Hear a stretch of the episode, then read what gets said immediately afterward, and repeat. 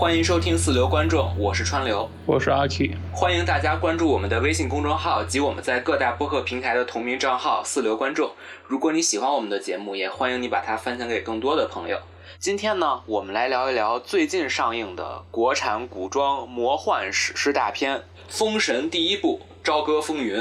首先呢，我们还是先简要介绍一下影片的基本信息。本片的导演呢是乌尔善导演，他的前作呢是2015年的《鬼吹灯》改编的《寻龙诀》。在这之前呢，也有这种古装魔幻类的《画皮二》，还有更早的《刀剑笑》。在《寻龙诀》以后呢，乌尔善是全心投入到了这个《封神》三部曲的拍摄中啊。本片呢，自2017年2月开始呢，在全球华人范围内进行了大规模的演员海选。之后呢，选了一批青年的演员进入封神训练营，训练了大概一年左右。之后呢，本片在2018年到20年经历了大概一年多的拍摄。但之后呢，本片一直没有上映啊。官方的说法呢是经历了3年的后期，但是呢，可能也跟出品公司北京文化遇到的一系列问题有关啊。但不管如何吧，今年的暑期呢，我们终于是看到了这个第一部《朝歌风云》的上映。这个三部曲的总成本呢，号称是有30亿。导演乌尔善呢也表示，如果第一部的票房可以收回成本的话，那明年暑假大家就能看到第二部了。本片呢在前期宣发的时候啊，其实口碑一直都不是很好，但是在上映以后呢，经历了一个口碑的逆袭啊，目前整个的票房也是在逆跌，稳定的占据了第1名，而且拉掉了第2名很多的票房，破20亿应该是没有什么问题，所以我们还是能看到这个第二部的啊，在明年。那之所以介绍这么多呢，是因为《封神》确实又成为了我们国产电影的一个现象级的电影，这也是为什么我们今天要聊它的原因。还有多说一点的是呢，本片虽然有 IMAX 版本发行，但是并没有特殊画幅，所以呢不一定要观看 IMAX 的版本。那基本信息就是这些，之后我们就进入打分环节。那阿 K 老师先来吧。我给2.5星吧。其实这个电影我从电影院刚出来的时候，我内心的打分其实是2星，后来我还又加了0.5星。总体来讲，我觉得这个电影还是不太尽如人意吧，至少它没有满足我对于它的预期。虽然其实这个预期本身我也并不是很高，但我觉得它的叙事还是有些太混乱了，而它的人物也有些太过于单薄了。虽然有一些亮点，但还是很难让人觉得特别的眼前一亮吧。至于说推荐程度的话，我觉得可以看，但不要抱有太大的期待吧。我给一个3星吧，一句话概括，就是在国产魔幻史诗电影里确实是一个不错的水平，可以令人接受的水平。也确实是某种意义上来说可以称它是一个里程碑，它可能达到了一个所谓的国产电影维度里的指环王1的高度，将达到了吧。但是毕竟指环王1已经是20年前的电影了，所以从现在的角度看，这部影片感觉还是有一些陈旧和让人不满足。特别是剧情方面可能有一些过于的简单和粗暴了。但是至少在特效部分还是可以一看的，所以说推荐给对国产魔幻有兴趣的观众。还有就是如果你是喜欢这种肌肉男的观众啊，我特别建议你可以看一看。多说一句，不建议看的是不建议儿童观看啊。我觉得这部片子真的挺血腥的，这肯定是一个妥妥的 R 级片啊。我当时看的时候就有一个小朋友直接被吓哭了，所以小朋友不要看。那之后呢，我们就进入具体分析的环节，开始剧透了。如果你不想被剧透的话呢，就先不要听了，先去看片。那既然阿 K 老师打的分比较低，不然咱们就反过来，阿 K 老师引领着先说一说优点，之后我呢引领着先说一下缺点。这个片子的优点，我觉得首当其冲的肯定要聊聊它花了大价钱做的特效哈。我觉得尤其是可能在国产片的维度来讲，它的特效做的还是挺出彩的。但是说实话，没有达到我的预期，或者跟我想象中的视觉效果相比的话，其实是要差了一些。当然可能因为这个片子经过了一些波折，肯定也会对它最后的呈现效果打一些折扣吧。但是从呈现的结果上来看的话，我觉得是还不错，但也没有那么好。是的，就像我刚才说的，我觉得这部片子是特效达到了《指环王1》的水平，我觉得这不是一个比喻，这是一个真实的判断。就是我们现在看《指环王1》，你会发现里边也有一些比较五毛的特效，具体放到这部片子里呢，其实也有，比如说那个姜子牙给他封神榜的那个龙，还有结尾的那个雷震子的一些全景的特效，我觉得其实还是有一点动画感的。但是这部片好就好在呢，整体的特效水平的大场面还是镇得住的，还有就是它的画风比较统一。因为我们说之前的国产魔幻一直被人诟病的一点就是画风东拼西凑，这部我觉得至少画风统一性上是还行的。还有呢，就是在一些重场戏上的特效，我觉得至少是能够让观众感受到一定的震撼的。在这儿呢，我想特别说两场单场戏。咱们常说这个虎头豹尾嘛，这个很重要。影片的开场的这场攻打冀州的戏，场面确实很宏大，而且第一个那个血落到尸体的眼睛上的镜头，我觉得是很好的起到了一个定场的作用。还有就是结尾的最后一个彩蛋，虽然影片中间很多部分没什么特效啊，有点浮皮潦草，包括也出现了五毛的地方，但是结尾啊，四大魔将出场的那一下，包括那个麒麟的一个登场，还有这个文仲头上的第三只眼睛一睁开，结尾又有一个定场，又让观众很期待第二部。所以说呢，影片可以说呢，确实是把这个钱花在了刀刃上。我觉得这点其实这个取舍还是比较聪明的。另外一个我觉得相对比较明显的优点是演员整体的表演哈。大家都知道这个片子是启用了大量的新人演员哈，除了那几个我们都耳熟能详的比较大的明星李雪健、陈坤、夏雨、袁泉、费翔之外哈，黄渤啊。年轻演员基本上都是素人啊，然后他们是经过了非常大范围的海选，经过了长时间的训练，然后投入到这个影片的拍摄当中的。所以在最后影片的呈现结果来看，其实我觉得他们的这个花了这么大周章的这个工作其实是起到了效果的。就是我觉得里边年轻演员整体的状态和演出都还是挺好的，尤其是作为一些素人演员来讲，我觉得经过不长不短的时间的训练之后，能达到一个这样的效果，我觉得还是挺令人惊喜的哈。而且我觉得演员的气质找的都还挺准的啊，不管是激发还是音焦，包括妲己啊，我觉得都跟人物挺贴合的，而且我觉得他们在里边的演出都还挺自然的。当然可能这个跟他们人物本身相对比较单薄有关系啊，这个我们可以一会儿在缺点里面谈，但是不管怎么样，整体他们在这个文本下的表演我觉得还是挺成功的。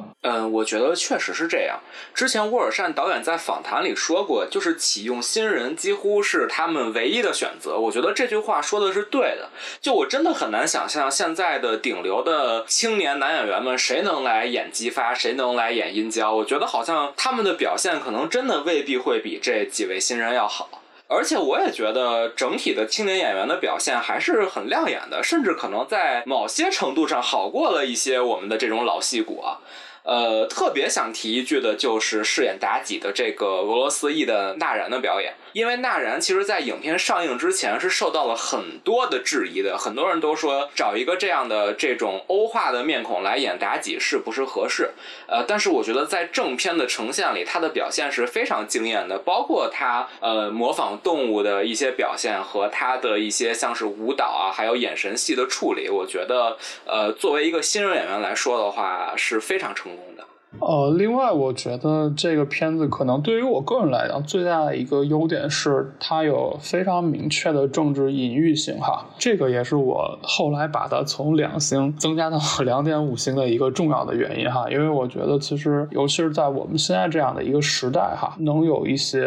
对于政治隐喻性上的表达特别的难能可贵哈，而且其实我觉得这部片子里边它的政治隐喻性的表达其实还挺巧妙的，还挺能常让人信服的，并且它的那个点那个度掌握的很好，就是它处于一个相对比较灰色的地带，然后又能可能比较好的规避掉你一些审查上的风险，然后所以我觉得这个是它很好，我个人非常喜欢的一点哈。哎，那阿 K 能不能不要打哑谜，把这个说的更清楚一点？我觉得它对父权的结构，对权力的结构，对当权者的结构都是有非常明确的表达的吧。一个最明显的例子嘛，殷寿和质子之间的关系嘛，他们本身是没有任何血缘关系的，但殷寿通过一些自己的政治手段也好，然后洗脑也好，然后 PUA 也好，把这种其实是君臣之间的关系悄然的转换成了父子的关系，而这套父子的逻辑、君臣的逻辑其实可以延伸到天下所有人和当权者之间的关系。而回想到我们当下的社会状态哈，这其实是有一个，我觉得是有一个非常明确的影射和对照的哈，就是说再明显就不能说了。哎，我来接着说吧。我觉得一个就是这个你说的殷寿和质子的这个事儿，这个其实是影片的一个改编，其实在《封神》原作里是没有质子这么一回事儿的。这个武王伐纣嘛，这个姬发和殷寿之间在原作里根本没有这种养子关系。那他为什么要这么改，对吧？或者说我们从姬发的角度可以把这个故事看成他是一个被这个干爹洗脑，然后呢把亲爹点了炮，然后害死了这个亲哥，然后又害惨了亲爹的人，然后呢他渐渐的呢从这个洗脑中摆脱出来，最后呢去认同了一个普世价值，然后去反抗这个一直说我才是你爹的这个干爹。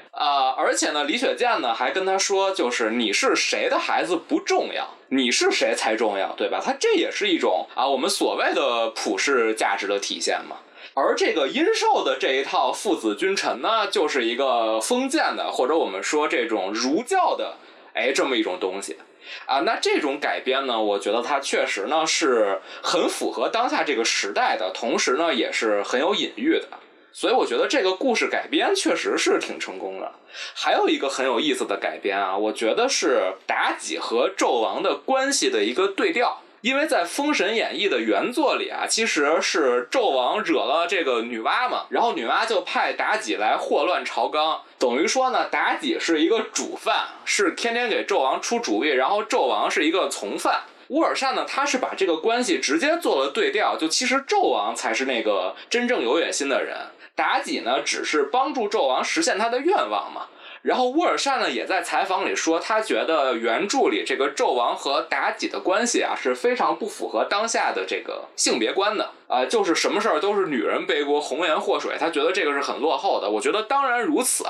但我觉得呢这个也不仅限于这个性别关系上，我觉得他确实在政治上也是有所谓的表意的。就呢大家总有一种史观就是说这个统治者这个上层这个人本身是没有问题的，是他周围的一些人包藏祸心但是呢可能这个片子告诉你其实不是这样的，问题还是在纣王而且那个姜子牙也说了一句话嘛，大意就是说你的心是恶的，你这个妲己自然就会来。所以我觉得这个也确实是很有表意的。而且我觉得乌尔善的片子其实一直都挺有这种咱们所谓的表意或者隐喻的，就是那个《鬼吹灯》，我不知道阿 K 还记不记得，就他一开始就是说一帮那个红卫兵下到那个墓里去破四旧嘛，然后拿出红宝书说真正的唯物主义者是无所畏惧的，然后砸，然后突然就出现了那个日本鬼子，然后把红卫兵都给杀了。但是最后呢在揭晓悬念的时候是说呢其实这些人是中了幻术，然后他们在自相残杀。那我觉得这个表意也很明显嘛，他就是说这个某一些这种意识形态上的极端思想，他可能就像幻术一样，然后会导致这个自相残杀嘛。因为当时我们知道斗的也很厉害嘛，所以我觉得咱们这个应该不是过度解读我觉得就是有这种隐喻但我觉得在这样一部描写古代的大片里，而且《封神》其实是有很强的政治性的嘛，就是两个王朝之间的这种战争嘛。我觉得你拍这种历史题材的剧显然你如果能够做到能够让它有更深的解读，或者有一种更宏观的历史上的一种展现的话，我觉得它当然是一个优点。对，这两个改编哈，其实跟原著都是相悖的啊，所以这就是我说这个片子有很强的政治隐喻性，也是我给它加分的一个很重要的点。就是如果它是顺着原著的故事逻辑去同样的改写的话，那其实所谓关于权力的讨论都荡然无存了嘛，就是一个所谓正义战胜邪恶的这样的一个故事嘛。但是它经过了这样的一个改编，可以说它对你权力的合法性和权力产生的过程进行了一个很大的质疑。然后包括刚才你提到的妲己这个戏份的改写啊，它不光是洗掉了所谓红颜祸水在性别主义维度上为女性做一个平反哈，与此同时也在去确立所谓权力的产生它最核心最根本的问题是什么。对，所以在这种改编上确实是可以看到主创的野心和表达欲的。而且其实他们这种改编是担风险的嘛，就是你照着原作拍肯定更安全，但是呢你选择改编呢可能就会让这个故事更加的复杂，同时也更加的具有现实性，而不是单纯的像那种神话故事或者说书般的这种和现实无关的寓言或者戏说。所以我觉得这个确实也是一个优点吧。那之后我们就进入缺点环节，那由我来说吧。首先第一点呢，就是我觉得本片的这个剧作呀，虽然我们刚才说了这个改编上的一些优点啊，但我觉得同样呢，它在改编上呢也带来了一些缺点。首先呢，就是我觉得本片在剧作上呢，其实它的剧情上是有一些割裂的。就是我们说原作封神啊，其实呢它是像刚才阿 K 说的一个比较简单的正义战胜邪恶的这么一个故事，但是呢本片呢因为给它增加了这个复杂性，包括呢他试图把纣王这个角色复杂化，让他做一个反转啊，就是他一开始似乎是一个大英雄，然后呢之后揭露出来他恶的这一面，所以呢他其实是比较辩证的来看待这个商和周两个国家的问题。所以呢他其实就不仅仅是那个简单的正义战胜邪恶的指环王的文本了。特别这一部啊朝歌风云，它主要讲这个朝歌城内的关系，它其实有点接近于一部权力的游戏。但是呢指环王和权力的游戏这其实是两个东西，但本片呢是试图把这两个东西做一个融合。啊，就是姜子牙的那条线呢，其实是一个挺指环王的一个，就是拿着一个麦格芬啊，就是封神榜啊，指环王也是魔戒，踏上一个历险的故事。而这个商周啊，就是这个殷寿和这个姬昌姬发之间的斗争呢，是一个权力的游戏般的一个权力斗争的这么一个关系。而姬发所面临的，我是站在我的生父姬昌、我的哥哥伯邑考这边，还是我的养父殷寿这边。这其实又是一个有点类似于超人、钢铁之躯或者星战这种父子惊变的一个故事。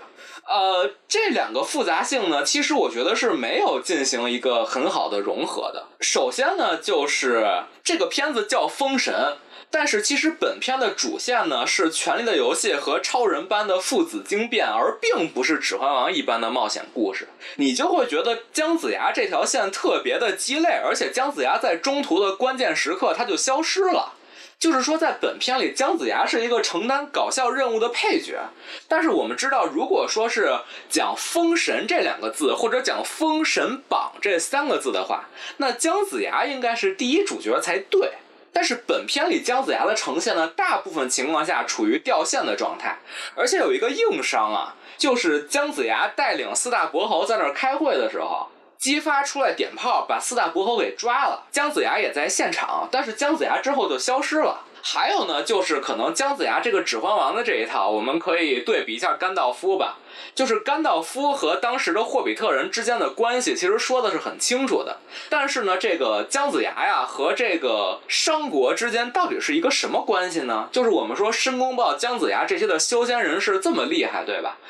包括呢，像结尾的这个文太师也是都带着一些魔物的，但是感觉费翔好像也不太鸟他们啊。就包括好像这个商朝的这一票人啊，包括他的养子们，还有这个比干是吧，也没有把他们当成特别厉害的人，觉得很尊敬这些修仙的人。就他们这个仙界和人界之间到底是一个什么关系，我觉得在这上面的表现也不是很足，就导致封神这两个字啊，感觉徒有其表。那咱们再说到权力的游戏这部分，就如果你只拍一个指环王或者原来的封神榜，就是善恶特别的明显的话，那我觉得 OK 啊，你就不太用解释这个坏人，对吧？但你现在呢，你又想做这个纣王的复杂性，而我们知道封神榜的原作里啊，其实最后这个商朝的人和周朝的人全封神了，那我觉得这价值观就变得很混乱了，而在这一步是彻底的没有解释清楚，就是封神到底是一件什么事儿。所以说白了，我觉得虽然这部影片叫封神，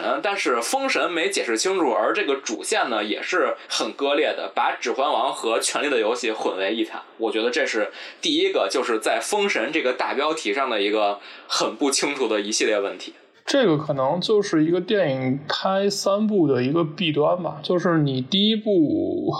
所承载的内容有限，当然可能第二部第三部它要具体的讲很多的事情，很多的人物和很多的情节哈。但是我要说的是，这不是你第一部没有讲清楚的理由哈，你不能告诉我我第二部第三部会把这些坑都填上。那我觉得如果是有一个特别大的悬念的话，你靠后边的续集把你这个悬念给填上是没有问题的。当然如果你故事本身、人物本身和你的这个情节本身都是混乱的话，这个是观众没有办法买单的啊。所以这也是这部影片给我带来最大的一个不适感，就是我觉得它人神这两条线特别的割裂。因为其实主线全是商朝的这条主线嘛，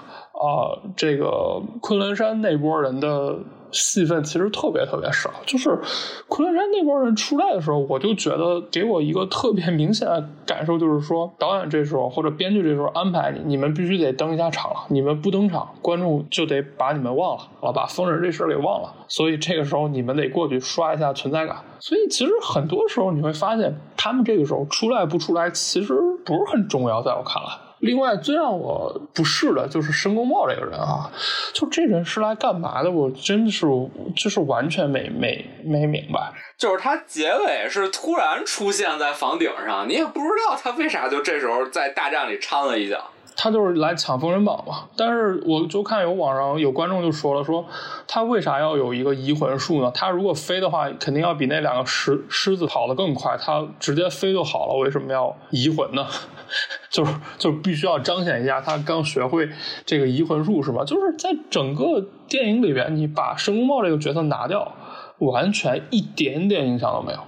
当然还是回到刚才那个问题，他在第二第三部肯定还有相对比较重要的戏份，所以第一部必须得让这个人物出场一下啊。所以这是这个影片给我最大的感官上的不好的地方，就是它两条线太过割裂了，甚至你把昆仑那条线完全拿掉都不太影响它的主线，所以那就证明你另外一条线是完全没有用的嘛，就是这两条线完全没有相互作用，甚至在某种程度它还在有点相互消解。就是你一旦这个昆仑山那波人出来之后，主线的那个节奏就一下掉了下来，它刚建立起来的某种紧张感，因为黄渤，尤其是黄渤喜剧化的综艺式的表演，就把那个节奏给蹬下来了。所以我觉得这是特别大的一个问题。申公豹这我有一个猜想啊，就是结局他让他出来是不是为了给第二部殷郊能活想一个辙啊？因为原著里那个殷郊后来是转头申公豹又去伐周了嘛，然后殷郊这一步不是断了个头嘛，然后申公豹不是会那个断头术嘛，所以我觉得可能在这儿也有这么一个伏笔作用吧。但是像阿 K 说的，我觉得这不能为他辩解啊，就这步没解释清楚，我觉得就是申公豹这个人物很突兀。还有就是像阿 K 刚才说的，就是昆仑山这些神仙啊，其实和主线是打架的。就像我刚才说的，就因为这个神仙的战力它明显比人高，但是呢他没有对人不造成什么干涉，就是人界呢也不尊重他们，同时呢他们好像呢打着打着刚占了优势，然后呢就要撤，就又对战局没有造成实质性的影响。最典型的就是这个哪吒和杨戬，他们俩其实登场是特别有用的，就马上就扭转战局了。就说白了，你结尾的时候你俩要在那儿打架的话，那肯定就是激发这波就赢定了嘛。那导演为了不让这个神仙打架去直接碾压凡人，他就直接让姜子牙把哪吒和杨戬全都给叫走了，说你俩赶紧把这个殷郊的尸体给送上去。这个尸体值不值得送是一回事儿，我很奇怪的是，那你就不能一个人送上去一个人留下吗？就这个真的太怪了。而且呢，从宏观的角度来看啊，虽然这部片子叫《朝歌风云》啊，你也确实把这个人界两大阵营，就是商和周的关系给说清楚了。但是咱们从更宏观的角度来看，咱这三部曲是不是叫封神啊？那《封神榜》是一个神间人界一起打架的故事，那神界和人界是什么关系？没讲清楚。《封神榜》有什么用？没讲清楚。《封神榜》在全片里真正这个麦格芬他使出他的能力，就是纣王在大殿上捅了一个人之后，这个东西就再也没有出现过了。这个合适吗？我觉得从宏观的角度来说呀，其实第一部应该是奠定世界观，这个世界观绝对不仅仅应该是人界的世界观，而应该是整个这个大世界观的一个奠定。那这部在世界观奠定上，我觉得显然是失败的，所以这是它整个剧作上的一个最大的问题。啊，那我觉得第二点呢，是在人物塑造上啊，就是我觉得《封神榜》嘛，改编历史，武王伐纣，那最主要的两个主角呢，当然是殷寿和姬发。而呢，乌尔善呢，也是想做一些改编，让这两个人物的关系更加的紧密，更加的具有戏剧性。因为我刚才也说了，原作里这俩人没关系，但现在呢是养子和养父的关系。那其实呢，这两个人界的主角和他们俩的人物关系，可以说是这第一部《朝歌风云》里最主要的两个人物和一对人物关系。但我想说的是，这两个人物塑造非常失败，这一对人物关系的塑造也非常失败。首先我们说殷寿这个角色啊，我们刚才在政治隐喻那一趴也说了，导演他肯定是想在殷寿身上做复杂性的啊，他找了一个费翔这样一个大帅哥来演，他要给他加一些人格魅力，对吧？而且呢，他也给他加了很多台词啊，比如说他蒙住马的眼睛啊，说这个马看什么是人决定的，对吧？你感觉这人是一个这种野心家，一个权谋家。但是具体到这个人物的行动上，他干了什么好事呢？他全篇没有干任何好事，只是这个用激发的台词说，我觉得啊，我的养父是个大英雄。但是这人干了什么英雄的事儿呢？他一开始在大战的时候忽悠死了自己的一个养子，然后呢，之后不顾这个应该杀掉全家的这个规定呢，直接把妲己带了回来，然后之后就开始一系列这个灭绝人伦的一系列这个操作。他在全片里一件好事也没干。为什么姬发一开始那么忠于他呢？我们从政治隐喻那一趴，我们说哦，那这个姬发被洗脑了，他有导演表达，对吧？但是在影片剧作本身的合理性上，这个其实是非常的奇怪的。咱们再说回姬发，姬发对于殷寿的这个愚忠到底是出于什么？殷寿做了什么对姬发好的事儿呢？我的理解唯一一个就是姬发在大殿杀人的时候，殷寿说不该怪他，但是拜托哎。这个任谁看都知道，当时姬发这是一个正当防卫吧？他要是不出手的话，那可能殷寿都悬了。就这场戏本身就很奇怪，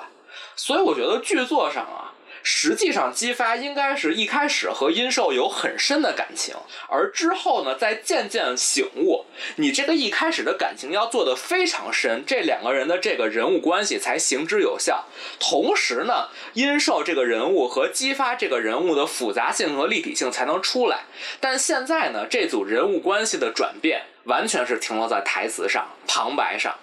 可能乌尔善他也是后期意识到了这个问题，所以他才补的旁白吧，我不知道。但是我觉得这是前期剧作上的一个重大失误，而且我觉得这个是有办法改的，很简单。比如说，我给两个可能性吧，就都可以放到开场那场大战上。我们之前聊《碟中谍7》，我们说《碟中谍》系列一直是人物动作去叙事，而不是台词去叙事。而这部的问题就在于，这个殷寿的这个英雄和他对他的养子的感情没有任何动作呈现，他都是台词。无论是他说他没罪，还是他说你杀了殷郊，你杀了姬昌，你就是王，都是口头承诺，拜托，没有用的。比如说开场大战的时候，咱们可不可以来一个，比如说哎，这个冀州的那个王忘了叫什么，他差点哎就要把这个姬发给砍杀了，之后殷寿刚过去挡了一刀，对吧？我觉得这种哎，是不是动作就可以展现？或者咱们说这种太俗套了，咱们再来一种，全篇呢一直在说，就是这个殷寿他也是一个次子，他也不受待见，所以呢他很清楚这些质子们的感受，所以他知道怎么给他们 PUA。 那咱们可不可以来这么一场戏，就是在他们去伐这个冀州的时候，有一场戏是殷寿面临一个二选一，我是救殷郊还是救姬发，这时候我就没救我这个亲儿子，我去救了姬发这个干儿子，这么也是一个行动。然后姬发哎呀突然感天动地了，对吧，感恩戴德了。我觉得就是至少你需要给殷寿一个具体的动作让姬发去感恩，而这样的动作呢在电影里是没有的，所以我觉得呢这是一个特别大的问题啊。当然了，这个电影的好的地方是可能他反而做了一些殷寿和姬昌这两个父亲之间的对照关系吧，啊，就是包括伯邑考的那些戏啊，然后包括就是我们说姬昌在影片的结尾是失去了一个儿子伯邑考，但得到了一个养子，就是雷震子嘛，就是他对养子的好得到了回报，而这个殷寿对养子的 PUA 最后招致了报复啊。咱们这个费翔和李雪健的对位我们是能看清楚，但毕竟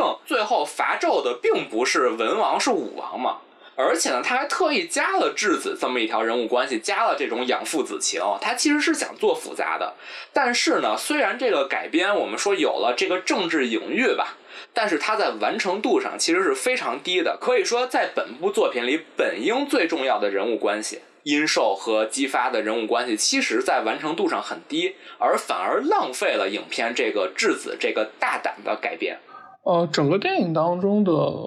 人物哈，其实我觉得不光是姬发和殷寿哈，其实我觉得所有人物都特别的单薄啊。就是其实我们刚才所说他的改编哈，他对于妲己和殷寿之间的关系，然后殷寿和姬发之间的关系，这样的改编其实都是增加他文本的复杂性嘛，希望他文本能够有更加多的表意性嘛。但落实到具体的人物上，你会发现所有的人物都是提线木偶哈，都是特别的脸谱化，就是套用主席的一句话吧，没有无缘无故的爱，也没有无缘无故的恨。但就像你刚才所说的，殷寿和姬发之间的关系，它就是有无缘无故的爱和无缘无故的恨，就是这两个人之间的感情其实是没有什么逻辑的。举一个最简单的例子啊，就在殷寿自己的亲儿子殷郊都已经发现了自己的亲爹不是他想象的那个大英雄的样子的时候，姬发却还在对他抱有非常美好的幻想。且在这个幻想之前，殷寿是命令殷郊亲手杀死自己的父亲，所以这个其实特别特别的有悖常理啊。我非常理解你刚才所说的，比如给他们之前加一个戏哈，就比如说比较简单的哈，殷寿帮他挡了一剑，救了他一命，让两个人的关系有一个比较紧密的相连。但其实说实话，即便加了一个这样的戏，也没有办法去解释之后所谓姬发对殷寿的愚忠，更何况他完全没有给任何两个人之间的情感羁绊。所以我就很不理解，连你自己的亲儿子都已经不信你了，姬发一个养子，一个人质，还把你崇拜到这样的田地，我就完全不能接受啊。对，所以这就是为什么我刚才说我会提供一个第二种，就是给殷寿一个在儿子和养子之间的二选一，选了姬发，然后姬发感恩戴德，我觉得只有这种才能解释。但是就像你说的，其实这也是帮他圆，也解释不了为什么，因为费翔这个角色啊，在片中他实在是太坏了。咱们要想一个问题啊，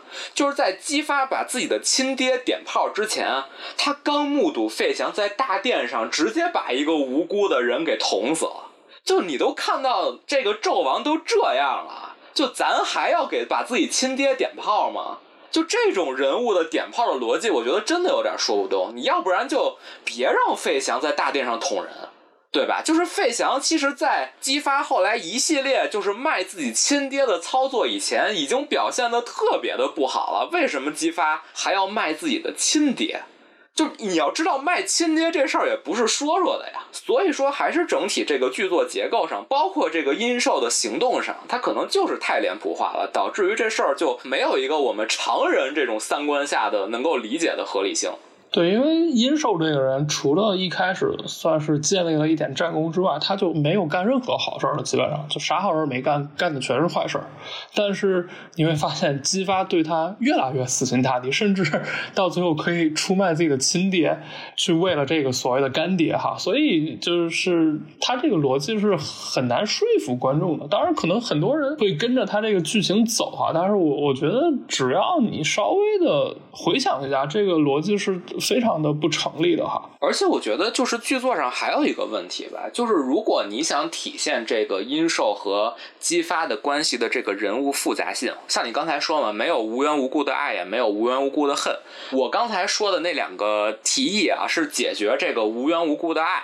那之后这个姬发对于殷寿的恨其实在这部里呢也没有被表现出来。为什么？咱们还是说回点炮这个事儿。根据咱们这部片子里的逻辑啊，因为原作里其实这个姬昌被抓跟姬发没什么关系啊，但是这部里是姬发点炮他爹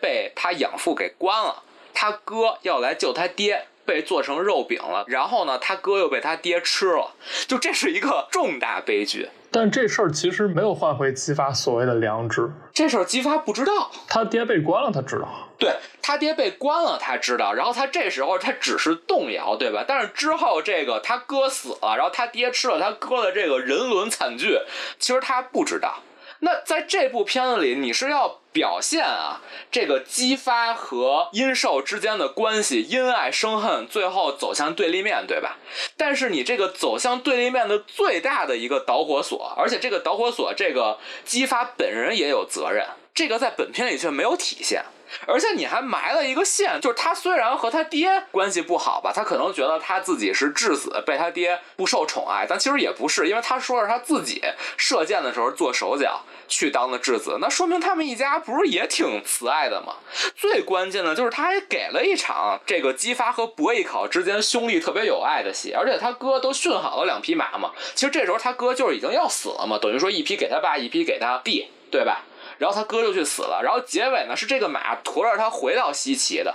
但是呢，姬发对于他哥死的这件事儿，间接原因至少是他吧，而直接原因是他的养父殷寿，就他对这个他哥的死，他哥的惨死，然后他爸吃他哥这件事儿，他是怎么看的呢？影片里根本没表现啊。那你这个东西没表现，它又损害了这个姬发的复杂性，那其实也是大大的损害了这个姬发和殷寿之间人物关系转变的这个力度嘛。所以说我觉得这就是编剧没想清楚吧，就是你都已经埋好伏笔了，但是最后的这个戏剧高潮的核心点他没抓住。而最后其实让姬发良心发现的，或者是让他所谓改邪归正的点，就是纣王去烧了祖宗牌位那场戏吧，等于还是辱了自己这个继父的这个祖宗了。哎呦，觉得不行了，受不了了，最后还是一个这个白眼狼是吧？不是，所以这事儿就太搞笑了，就是他之前做了那么多事儿都没有唤起你的良心发现，然后最后你良心发现的点是妲己现形了，是吧？就是他发现最后其实不是妲己有问题，就是这个殷寿有问题。对，他你还看不出他有问题吗？对啊，你这还看不出来？他在大殿上逼你们四个人父子相残啊，你这时候还没看出来有问题啊？所以如果你硬要给剧情找一个合理的解释的话，就是姬发这个人智商有点问题，而且他的智商是间歇性的忽高忽低你才能把这个事儿给圆过去。或者呢，就是其实这部影片的内核呢是一个这个50度灰的关系啊，就是这个殷寿和姬发是50度灰的关系啊。对，这好，我们不扯淡啊，我们继续进入第三个问题啊，就是我觉得本片人物上还有一个问题，就是流水账式的人物太多了包括你刚才说的那个申公豹啊，这肯定是最大的流水账啊，然后包括其他的这种露脸的明星啊，其实所有明星除了我刚才说的塑造的相对完整的李雪健和费翔以外，大多都是流水账，姜子牙本人都是流水账，刚才说过了对吧？袁泉这个姜太后全程出现了2场戏，1场和儿子对话，第2场就刺杀去了，然后不明不白的就嘎了，流水账。陈坤更流水账，哪吒梁简这2个人简直就是槽点贡献嘛，就是你又出现贡献武力，然后不一会儿送快递去了，还送了2次，就是我觉得这么多人物但是完成的都特别不好。就是刚才阿 K 说的这种人物单薄嘛，就我可以理解啊，这个群像可能要露脸吧，但是完成度实在是太低了。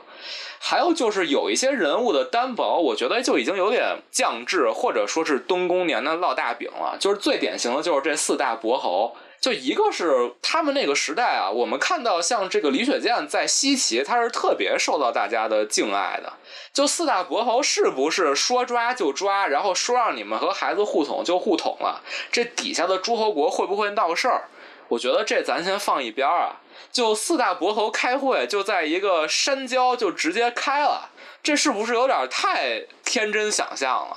就我觉得这东西实在在戏剧上是没有什么合理性的。难道古代的诸侯国四个诸侯开会就这吗？而且你要想象那是差不多3000年前，他们是从东南西北四个方向汇合到朝歌，然后怎么他就一声令下四个人就能聚在一起了，且以那么快的速度就聚在一起了，而且正好旁边姬发和殷郊就在旁边，这都太糊涂事儿了。我觉得就是编剧完全不想动脑子，然后就给了一场这么戏。而且啊，就他们四个，然后外边也没有什么四大诸侯国的卫兵，然后直接就被一帮这个商朝的士兵给围了，就这事儿合理吗？还有就是咱说虽然他似乎是一个权力的游戏式的这么一个故事，但是你觉得李雪健这人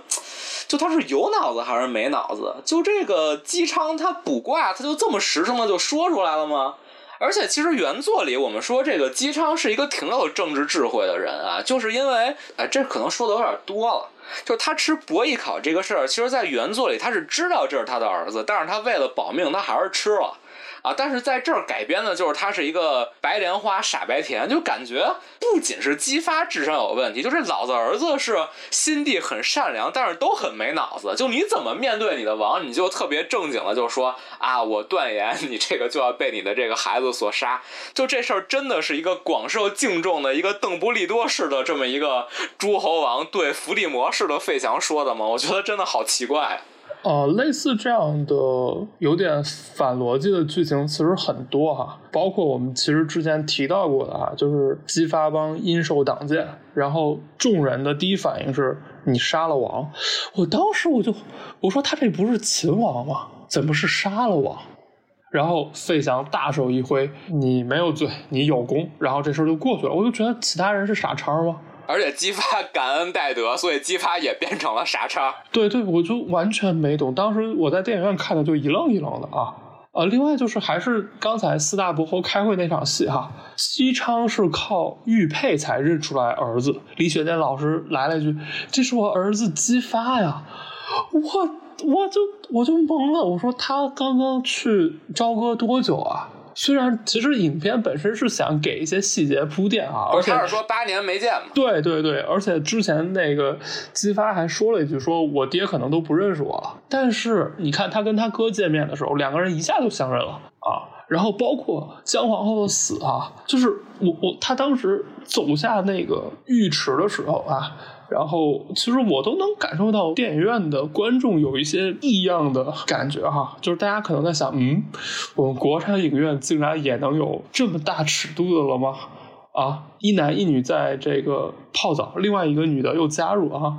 要干一些什么事儿吗？他们，然后结果这个时候突然袁泉就战狼附体了，然后哗一下就又被反杀了，然后这场戏就过去了，就是我就没明白这场戏的意思在哪儿。怎么了？就是要把消解掉的所谓红颜祸水的功能在这场戏里边稍微强加一下吧。然后包括就是我们刚才也提到了纣王殷寿把祖宗牌位都烧了，就是你这时候可以不认祖宗，我觉得没问题哈，就是你当着祖宗面前发的誓你不认都没问题，但是你为啥要把祖宗牌位都给烧了呢？这不合适吧？而且没有动机啊，对吧？而且殷寿已经之前知道自己要遭天谴了，对吧？而且他还要在天下人面前，他至少还是要装一装的嘛。他还说要自己自焚来这个回应天谴，不要让上天迁怒于百姓。而这个时候，他把整个这个祖先的牌位都给烧了。我就完全没懂他这个人物逻辑，我觉得这就是强行让殷寿这个人显得很坏，但是这对他的复杂性其实是有伤害的嘛。整个影片很多人物，不光是单一的人物，就很多人物的逻辑是紊乱的，然后动机是你说不清楚的，所以就造成了所有人物都特别的脸谱化，然后复杂性的这个可能性都被抹除掉了。就是这里边我觉得是没有一个人是有复杂性的，就都特别的简单哈。就是复杂性只能咱们来解读，但是影片呈现出来是没什么复杂性。然后最后一点啊，其实是一些单场戏的问题，但我实在是忍不住想吐槽，就是我觉得有部分的戏啊实在是太尴尬了，主要就是集中于李雪健老师的这个几场戏啊，就一个是那个李雪健老师他吃这个博瑞烤做成的肉饼的时候，然后这个时候殷寿跟他说你尝不出来你儿子的味道吗？然后李雪健突然就说那你尝尝吧，然后突然就开始啊，然后就是崩溃式表演啊。就那场戏我实在是觉得就是这个状态有点不太对。还有就是之后他游街的那场戏，就那场戏我真的是有点笑出声了，就我知道导演是想给一个特别悲壮的那种场景啊，但实际上呢就是配了一个特别那种悲壮的音乐，然后群众在扔什么烂菜叶子，就这个整体呈现的方法我不知道为什么觉得特别的屌鬼。我个人是觉得李雪健在整个片子里边的演出在水准之下啊。你刚刚说那场戏我看的也是比较出戏哈，但是其实我觉得在整个影片当中他的表演都很程式化，在我看来是挺不走心的。而且说实话我觉得他近些年的演出一贯如此哈，包括什么流浪地球2之类的，就是我觉得至少近些年的一些电影作品吧，有他出演的，我觉得其实不能很好的配得上老戏骨这个称呼哈，就是我觉得都挺模板的。另外就是网上讨论非常多的这个嗓音的声音，我确实也是非常的不适哈，就是因为我觉得这个已经不是说尊不尊重原声的问题了，就是我觉得一个基本的标准已经被打破了，就是你的嗓音已经让观众有强烈的不适感，那我觉得这个就真的是不行的。就是我觉得你要么就不要这么表演，或者是换一个人表演，或者就是你配音，你这样的嗓音条件。当然我知道可能李雪健老师这个身体的情况本身很不好，他还能这么敬业的出演，本身这种精神值得肯定吧，但是我们从呈现的结果来看的话，我觉得这个是真的是不能接受的啊，就是我就是这么认为的，是完全不能接受的。就是我们对李雪健老师的这个带病坚持演出这件事儿都是非常尊重的啊，但是就事论事的说，就是因为李雪健老师现在嗓音的问题啊，他现在已经导致了他的表演产生了一些歧义了。就是像我刚才说的那两场戏，他在狱中的那个崩溃，还有他游街的大喊的那两场戏，其实我在看的时候都是有观众发笑的，我觉得这个是就真的挺悲哀的。就是你想到李雪健老师的这种条件，你又觉得观众的笑是不是不合适，但是我看到那儿我也想笑，因为他的嗓音在那种崩溃式表演下他就是显得特别的失控，就可能像我们说的一些那种演技不好的那种流量明星的那种失控，像那个之前这个踩缝纫机的那位指着自己胸口说你知道我这儿有多痛的那种失控，他真的有点搞笑。不是这个有点夸张了，应该就还达不到凡凡的境地哈。但是就是让观众发笑的这件事儿本身是不应该的，我觉得这也不是李雪健老师想看到的一个结果吧。如果李雪健自己在电影院里听到旁边的观众笑，我觉得他也不好受吧。咱们有没有一点办法可以改变一下？比如说《流浪地球》里不就是对李雪健老师的声音做了一下 AI 修复吗？如果我们坚持不想用配音的话，或者比如说咱们能不能在剧情里设定一下，比如说咱们前半部分用一点配音，对吧？咱们之后他打入大牢以后，咱们加一个什么戏，说西伯侯的声音被这个殷寿给折磨坏了，你如果是这样的话，他之后崩溃表演什么游街，观众不会笑的，对吧？但是毕竟你不能要求所有观众都在之后看李雪健老师任何戏的时候都自动带入说啊李雪健老师生病了，你不能要求所有观众都自带这个补丁。那咱们能不能在片子里在剧情里打个补丁，让他这个声音合理？我觉得这些选择都可以做吧，但是主创都没有做。哎，所以这个结局啊，就确实是令人还是有一些产生歧义和发笑吧。我觉得其实对于谁来说都是不愿意看到的。我觉得整个影片年轻演员的表演是要大大好过年长或者成名这些演员的表演的哈。当然其实这么说有点比较明确的针对性了哈，因为其实包括陈坤也好，包括夏雨也好，袁泉也好，其实他们的戏份都非常的少哈，其实都到不了谈演技的地步哈。在这里边戏份最多的年长的演员其实就是李雪健、黄渤和费翔嘛。费翔的表演其实我觉得还挺令我惊喜的哈，就是因为我之前没有看过他演戏，但在这里边我觉得他演的还不错。但除了费翔之外的另外2位，李雪健老师包括黄渤，我觉得都不能令我满意吧，至少是。虽然我一直也都很喜欢黄渤哈，但是这里边黄渤的表演真的是让我觉得非常出戏哈。我觉得他是从一个综艺节目穿越过来的，虽然我们知道他是一个喜剧演员哈，他在很多电影里边承担了喜剧或者是笑点的这样的效果哈，但在这里边他非但没有让我发笑，反而是让我觉得有点可笑哈。这么说还是有点不太客气啊，但是我觉得确实他整体的表演风格其实跟整个影片特别的格格不入，就跟姜子牙这个人物在整部影片的这个展现是一样的，就是完全跟主线没有关系，而黄渤的表演也是完全跟整个影片的表演风格没有什么关系。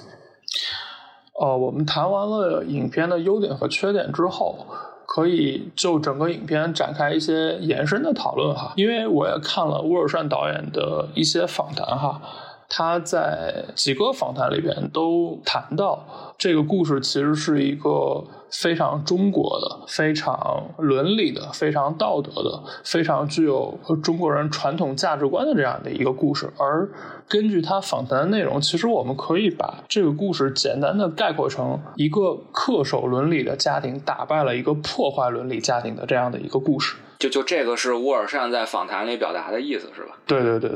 但是我看到这一点，其实我个人的内心是产生了一个很大的疑问哈，因为我刚才谈到了，我觉得这个片子对于我来说，它最大的优点就是它有非常明确的政治隐喻性，因为它在解构，它在质疑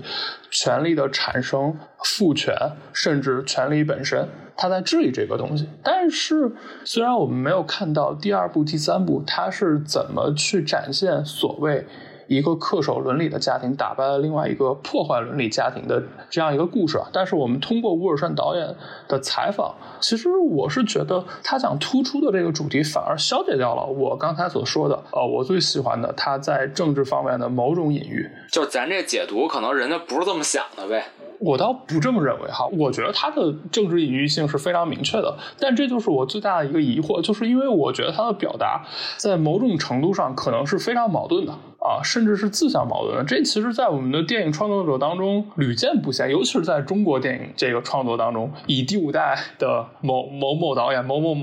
特别具有代表性哈。所以回到这个片子上来讲，我看到他当时那个访谈的时候，我其实是有点懵的，因为其实我们刚才所说的你去解构权力、解构父权制，然后批判权力的诞生和权力本身，这其实是特别反中国传统观念的啊，特别反中国所谓的纲常伦理的，特别反中国所谓的父子关系和君臣关系的。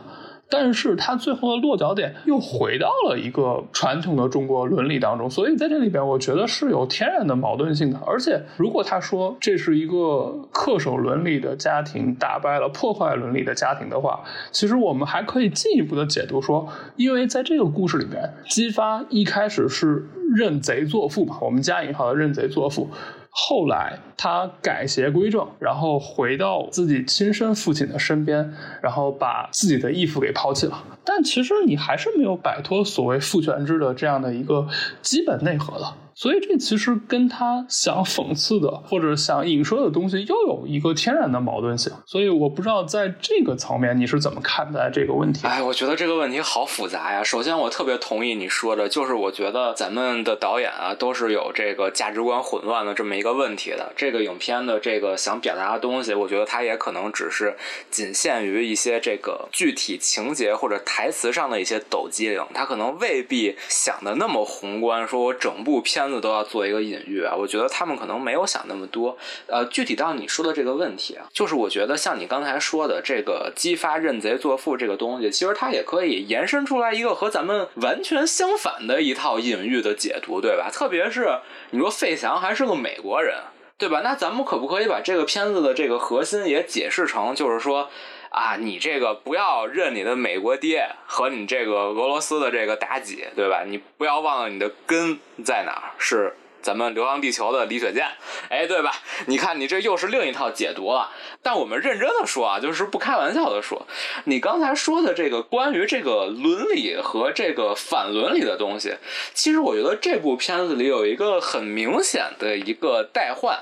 就是主创在把费翔这一派所遵守的这个纲常啊这种东西去把它这个批判的同时呢，他是把李雪健这边，就是我们说周王这边这一套的价值观，是把它代换成了一个所谓的普世价值的。其实就是李雪健的那句台词嘛，就是你的爹是谁不重要，你是谁才重要，对吧？就这么一句话。但其实我们说这句话它真的是那个年代的周文王会说的话吗？我是要打一个问号。所以说呢，影片里体现的这个李雪健的这种先进价值观，他在片中的这个台词，影片中的这种主题表达，到底真的体现的是我们传统儒教文化里的那个伦理，那个纲常吗？我觉得可能实际上也不是的。因为如果你真的拍出来儒教的伦理，大家可以去看看什么《弟子规》，对吧？你们看一下现在你能不能接受？我觉得大概率现在观众也接受不了。但是话说回来了，就是乌尔善在访谈里好像也不能说我这个是对这个儒教伦理纲常的一次改写，或者说我觉得这个咱们传统儒家的这个伦理有问题吧。所以他这么说我也能理解吧。但是我觉得他们，对吧？我们不看人怎么说，看人怎么做。我觉得他们做的其实是想把这个传统的封建价值观做成一个改造，让它贴向于普世价值的。我觉得关于你刚才所说的李雪健那一台词哈，就是我觉得你退回到3000年前，他肯定说不出这样的话嘛。但是这才是你今天讲述这个故事的意义嘛，就是你还用3000年前那套的理论价值去聊的话，那这东西也不用改编了，对吧？是的，总说的那句话嘛，就是神话发生的年代不重要，书写神话的年代才重要嘛。就他肯定是用现在的一套新的这个话语体系去重新书写当时的一个神话故事嘛。但是这就是我想说的，其实他矛盾的点就是李雪健说那句话是特别具有现代精神的。对，这绝对不叫恪守伦理的家庭，对吧？如果你是那个年代的恪守伦理的家庭，是说不出这种话的。对，但是你会发现剧情的走向没有朝着李雪健这句话去进行，对吧？他跟姬发说这句话之后，姬发没有去想我的爹是谁不重要，我是谁更重要。最后姬发的选择是从他的贼爹回到了他的亲爹身边，等于说呢，最后姬发还是只想明白了爹的问题，还没有想明白我的问题。对，是的，他只想清楚谁到底是自己的爹，但他没有想清楚谁到底是我，或者我到底是谁。当然可能2-3部人家可能解决这个问题啊，但是至少在目前这一步来看，他没有解决好这个问题。所以这又是豆瓣有网友戏谑哈，这个片子叫爹的多重宇宙。哎，所以说咱们就只能在这个2-3部拭目以待了吧。我觉得这也可以延伸到一个我想讨论的问题啊，就是首先呢，就是《封神罪部》虽然在宣传期这个口碑比较令人担忧啊，但是上映以后呢，又是一片赞誉啊，又是这个国产魔幻史诗大片里程碑啊。我们也可以讨论一下影片目前啊被群众交口称赞的现状，还有万众期待的第2部和第3部。如何看待这个国产里程碑的这样的我们今年已经第2次见到的这样的一种讨论，还有就是我们展望一下未来2部封神。国产里程碑这事儿，我真的是有点审美疲劳了。就是我们稍微有一个制作精良的片子，就开始说它是所谓的国产里程碑，可能从《英雄》开始就开始用这个词了，对吧？中国国产大片里程碑。然后到近些年我们都见到过的什么《流浪地球》又有国产科幻里程碑，《流浪地球2》又有什么又一次国产科幻里程碑，然后包括什么哪吒或者什么大圣归来是中国国产动画里程碑，然后到了《封神》就是中国魔幻或者中国奇幻里程碑。就是我们对里程碑这个词儿用的太过轻而易举了，所以我已经对这个词儿已经非常非常的审美疲劳了。因为我觉得什么叫里程碑啊，就是里程碑之后就会有接二连三接踵而来的优秀作品，然后前仆后继，然后后浪把前浪拍在沙滩上，这才叫里程碑，对吧？但是这些作品之后又出现过什么新的作品吗？流浪地球之后又有什么更好的科幻类作品出现吗？所以我也不相信封神之后会有新的作品源源不断的出现。所以我对里程碑这样的词汇是有一种天然的厌恶的。唉，所以说啊，我们都期望着《流浪地球》之后再来一部科幻神作，但最终等来的是《上海堡垒》。所以说呢，《封神》之后呢，也未必是下一部神作，可能是下一部《封神传奇》。所以说，与其想着里程碑，不如想想千万别再变成元年集中年，是吧？关于里程碑这个事儿，我还想聊一点啊，就是咱们刚才也说嘛，我觉得这部片子确实是达到了《指环王1》的水准，但问题是《指环王1》毕竟是20年前的电影了。我还想讨论的一点是，我们看电影毕竟不能一直在国产电影的领域来想问题嘛。当然它在国产电影中的地位和它对国产电影的这种历史性的突破吧，我们当然是赞扬的。但是放在更加宏观的世界电影的角度来说，20年前已经有了《指环王1》，我们在20年后重新发明车轮，这件事的意义真的有那么大，那么值得我们去赞扬吗？与其是隔着代际差去追赶好莱坞的脚步，然后呢去称赞这些作品是里程碑，是不是更重要的还是去真正的寻找我们自己的长处，真正的去讲好那个中国故事呢？我觉得这个是我们大家可能都要考虑的一个问题。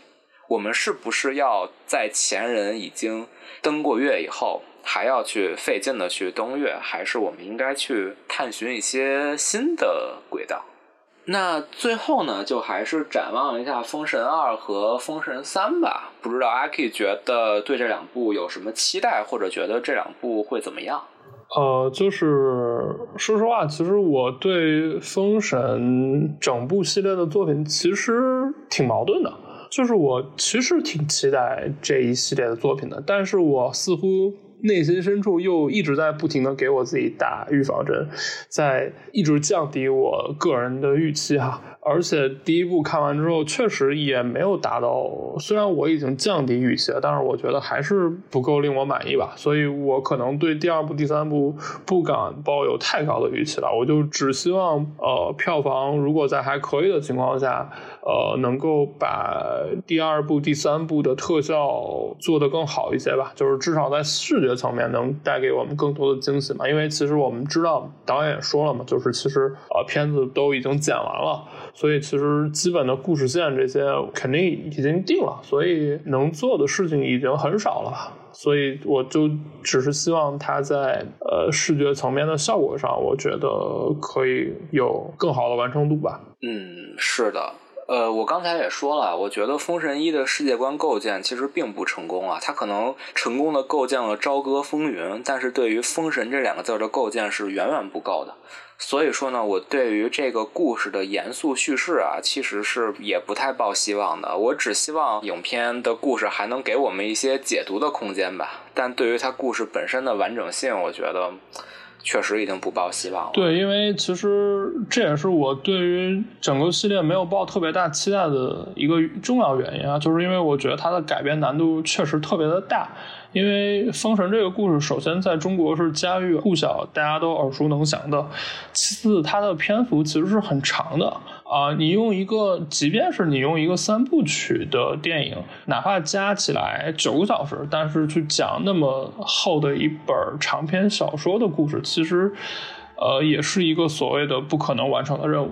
因为它的篇幅决定了你必须做一些浮光掠影式的展现，就是有一些重要人物他必须得出场，但你又没有太多浓墨重彩的戏份给他，所以就会显得这个人特别的奇怪，特别的无用，特别的突兀。这其实是所有类似这样的鸿篇巨著改编的一个都要面临的重大问题啊，我们比较熟悉的比如说吴宇森的赤壁哈，他其实只节选了三国当中一个非常著名的赤壁之战的故事，但是他还用了大概5个小时的时间依然没有讲清楚。所以你就可以想象，你想用3部电影8-9个小时把整个封神给讲清楚，是有一个多么大的挑战和有一个多么大的难度吧。其实我觉得这个封神啊，它可能也未必要以3部曲的方法拍。你刚才也说嘛，就是这个故事这么复杂，其实如果咱们有一个像凯文·费奇一样的这样的有野心的制作人啊，当然吴本善可能没这个能力也没这个成本，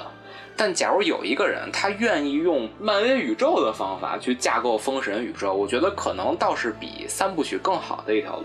比如说可能咱们拍一部姜子牙，拍一部哪吒，拍一部杨戬，对吧？然后咱朝歌风云也算一部，在这里边姜子牙就是一个小配角，你也别强行出场，你就出场献一下榜就跑了，对吧？然后咱们最后呢再拍个复联。